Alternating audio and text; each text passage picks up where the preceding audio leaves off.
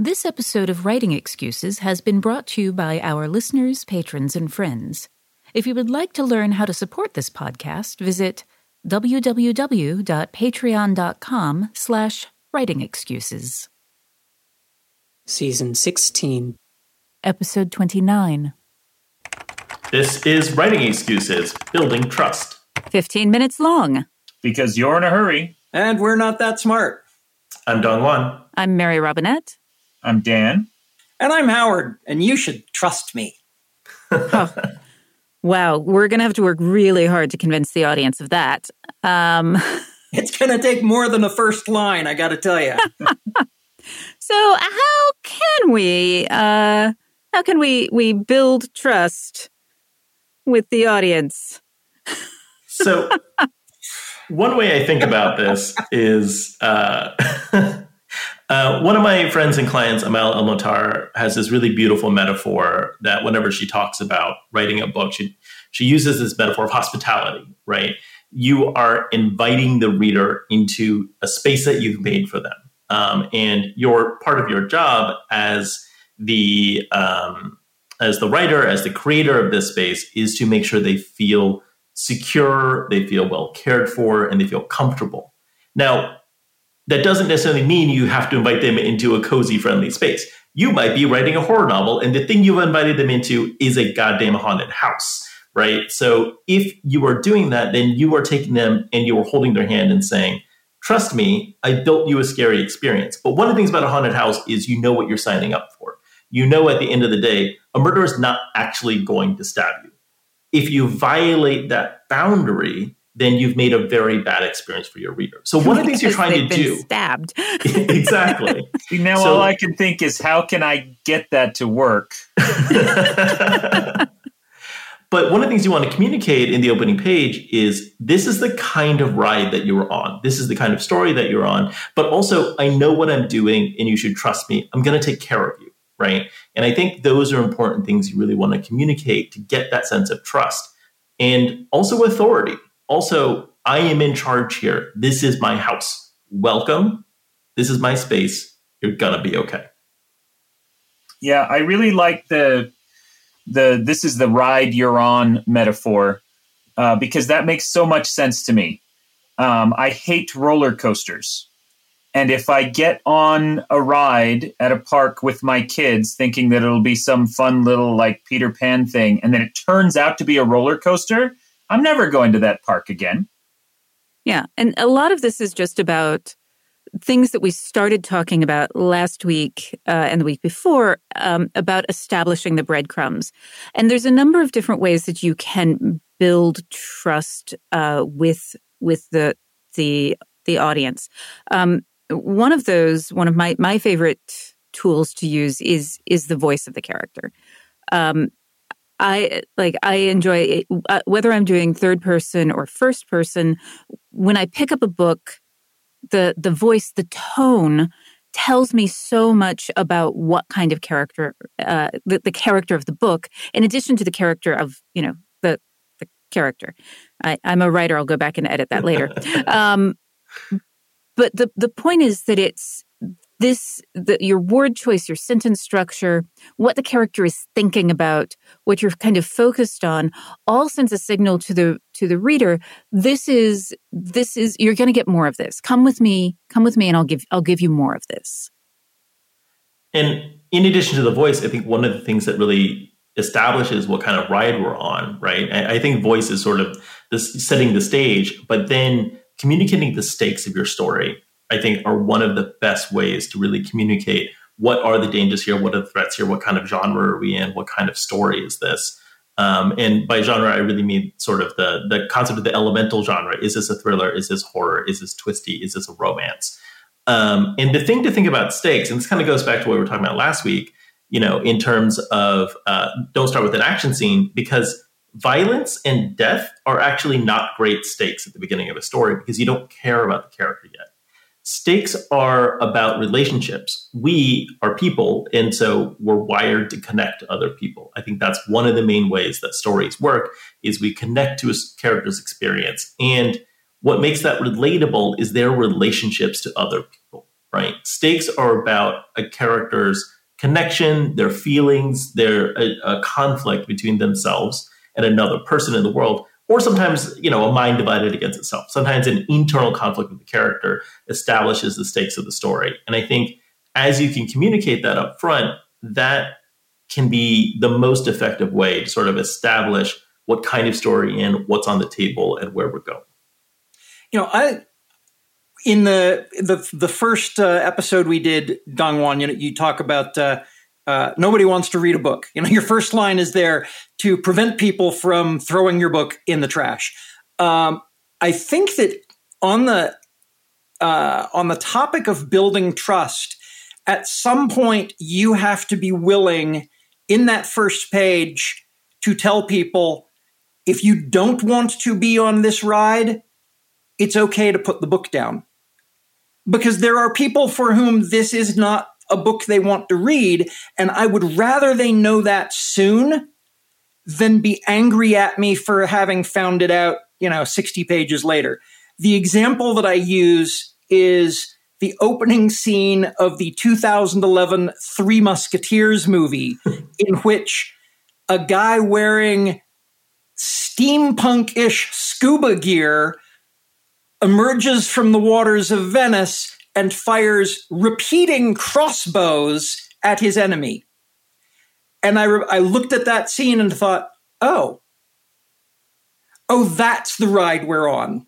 Okay, I'm here. But you know what? If your suspenders of disbelief have already snapped, um, just just pull your trousers up and leave the theater and be done because this isn't a movie for you. And so when I think about building trust, I want to make sure, yes, that I've planted the hook so that everybody is going to read to the end of the first page. But then on the first page, I'm going to include things that tell people this is what you're here for. If this isn't you, it's okay to leave. This is why uh, when you, you, you will often hear me talk about like within your first 13 lines try to get your try to get some hint of your genre element preferably like within that first 3 so that that readers know what they're in for. Using the example of the three musketeers if we had started with a historically accurate beautiful court scene and then moved to the uh, the repeating crossbow, when you hit to that, you will flip the table and storm out. Whereas the other way, you're setting expectations. It's like, no, you're going to get the pretty flancy clothes, but that's not what this book this this film is about. Yeah.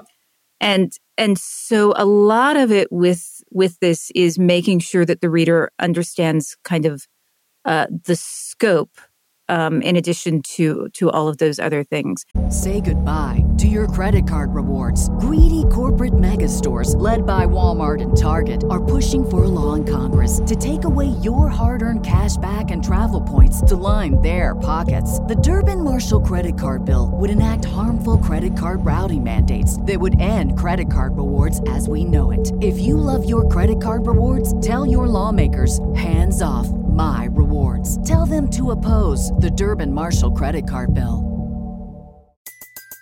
Everybody in your crew identifies as either Big Mac Burger, McNuggets, or McCrispy Sandwich, but you're the filet fish Sandwich all day.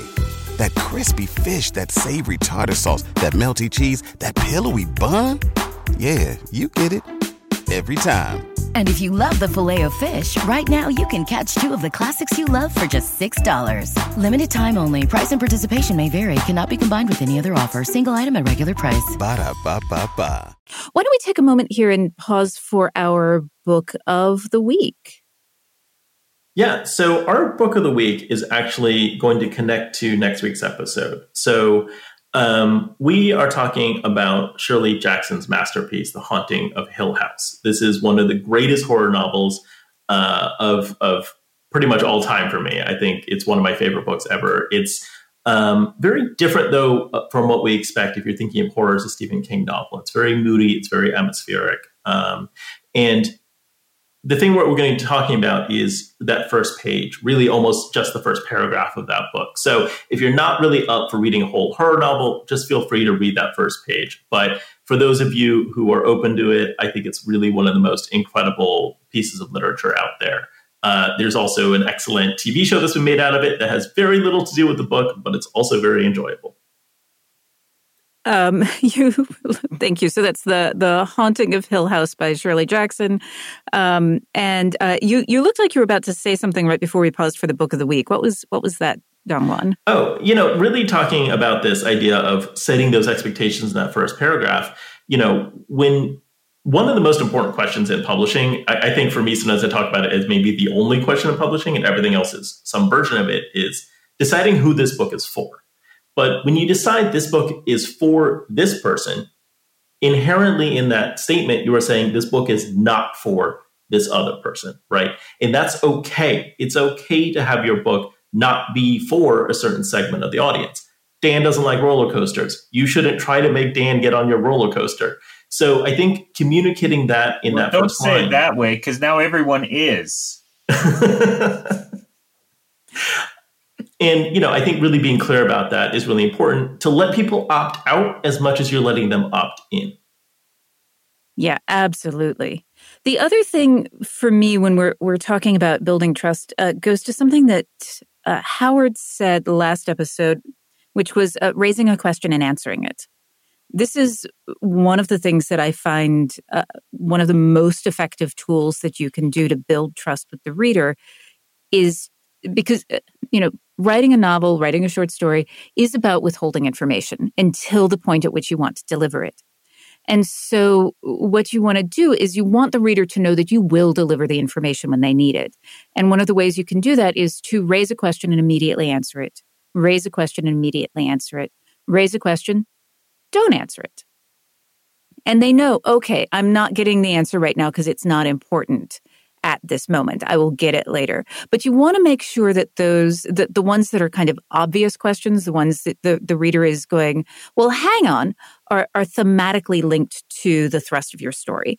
Just, uh, you know, a, a, question for the sake of why is that happening is is going to uh, again with the breadcrumbs draw them down the, the wrong path so like when i'm talking about a thematically linked question um, if you've got a murder mystery you know, why is that dead body on the floor? That's a thematically linked question. You don't want to immediately tell them why the dead body is on the floor because they have to figure it out. Whereas if it's a battle, why is that dead body on the floor isn't the question, right? That's it's like uh the the you know there's a dead body on the floor from a a, a bullet wound. Uh, it looks like you know it, it's you know one of the enemy soldiers is on the floor. You you want to answer the question almost before they get to it so that and they to extend pop it's popping yeah, up. To extend the dead body metaphor, the Which vast majority of us have never been in a room with a dead body. And so often the question is, why am I reading a story about a person? Why is this person in the room with a dead body? Is this a police procedural? Is it a war documentary? You know, what is it? And so that's, I like that question. Well, and I think it's important to, this is such a wonderful example because you can illustrate a lot of different ideas with it. There are a lot of authors, and, and uh, Dongwon mentioned this, I think, last episode, that you have already spent hundreds of thousands of hours thinking about your book and your characters. And so to you, this might not be a question. You might not realize by putting that dead body on the floor that you are posing a question to the reader perhaps what you're trying to do by not explaining the body is to illustrate that the people in this war scene are inured to death and they are desensitized to violence. And you're just trying to show how grim and dismal their life is. But it actually is a question, and the readers are going to wonder about it, and that's going to lead them off track. And oftentimes, those questions, we also talk about them as story promises, right? If you ask the question, you are promising to the reader, I will address this in some way, maybe in an offhand way, maybe a small way, maybe a big way. And, you know, I think when Mary Robinette's talking about that series of questions that asked and answered, I think of those in terms of, as we talk about those story stakes, the way in which the stakes in your opening scene don't have to be the stakes of your whole novel, right? Because if you're getting, if you're writing a 150,000 word epic fantasy, the stakes of the whole novel are not going to exist in that first scene, and it would be madness to try to get them in there. But you need to give us some stakes, and those need to be thematically connected to the big stakes. but you're doing a little microcosm. You're giving us a small bubble in which we can understand the kind of story that we're in and where we're going to be going with that. So think about ways that you can have a mirror, smaller version of the stakes of the story as what's in that first scene, what we're engaging with there, so that then we have an idea of where this is all going over the course of the, the 800 pages that come after this. Yeah, and one of the things that we we talk about so often when when talking about stakes, uh, when talking about you know how to how to make a, a novel more immediate, is the character uh, the character of the the you know the character that you're along the ride on. Uh, something that I have recently had an epiphany about uh, when when Dongwon was talking about. Um, you know, a mind divided against itself. That when you're you're on a character story, that the essential question that the character is asking is, "Who am I?" You know that they've they've hit something that has caused them to have some doubt or some conflict about who they are, and so you can begin to show those cracks in who who their understanding of themselves is, even in that that opening opening scene when they have to make have to make a, a, a small version of a larger choice that they're going to have to make later. That who who am I? Am I am I the person who uh, takes the call from my mom, or am I the person who finishes ordering my coffee? And you know that that call later is is about something much much bigger. Um, and it's you know that's a very small stakey thing, but it is it's that who am I question can can often lead uh, to to more specific and personal stakes later. Um, and actually, Dongwon, do you have uh, speaking of characters, do you have some uh, homework for us? I do have some homework. Um, the thing that I want you to do is to write down every character that appears in your first chapter, uh, ideally on an index card, and then on those cards, write out what each character's wants and needs are. What does the character think they want? What does the character need to get to resolve their arc? And then ask yourself what stakes are on the page there that you can work into the scene in an explicit way. You have a strong idea of where each character is going, then you can start injecting those stakes and making sure they're represented on the page in those opening scenes. Um, I have a second piece of homework, which I mentioned briefly earlier, which is we're going to be talking about specific examples for the next few episodes. Next week is going to be the haunting of Hill House. So do yourself a favor and read that first page. And then when we get into the in depth conversation, we'll have a little bit more context for where we're going. Thanks so much. This has been Writing Excuses. You're out of excuses. Now go write. This episode of Writing Excuses was engineered by Marshall Carr Jr. and mastered by Alex Jackson. Your hosts were Dongwon Song, Mary Robinette Kowal, Dan Wells, and Howard Tayler. The episode was brought to you by our patrons at patreon.com slash writing excuses. If you aren't familiar with Locus Magazine, they're a long standing and respected website, magazine archive, and resource for science fiction, fantasy, and horror. Basically, they're the industry magazine for our genre. They also run the annual Locus Awards, a top tier award that recognizes new, diverse, and excellent voices in speculative fiction. They tell the storyteller's stories through author interviews, book reviews, curated reading lists, international industry news, obituaries, and more. Locus has meant a lot to me, both personally and professionally. In my career, I've been interviewed by them, and I've also turned to them as a source of understanding who is involved in the industry. Locus is holding their annual fundraising drive to keep their doors open, lights on, and future bright. I'll be contributing to their crowdfunding campaign by donating a cutscene, some original art, and a couple of other things like do you want to do a one on one chat with me? So join me in supporting Locus.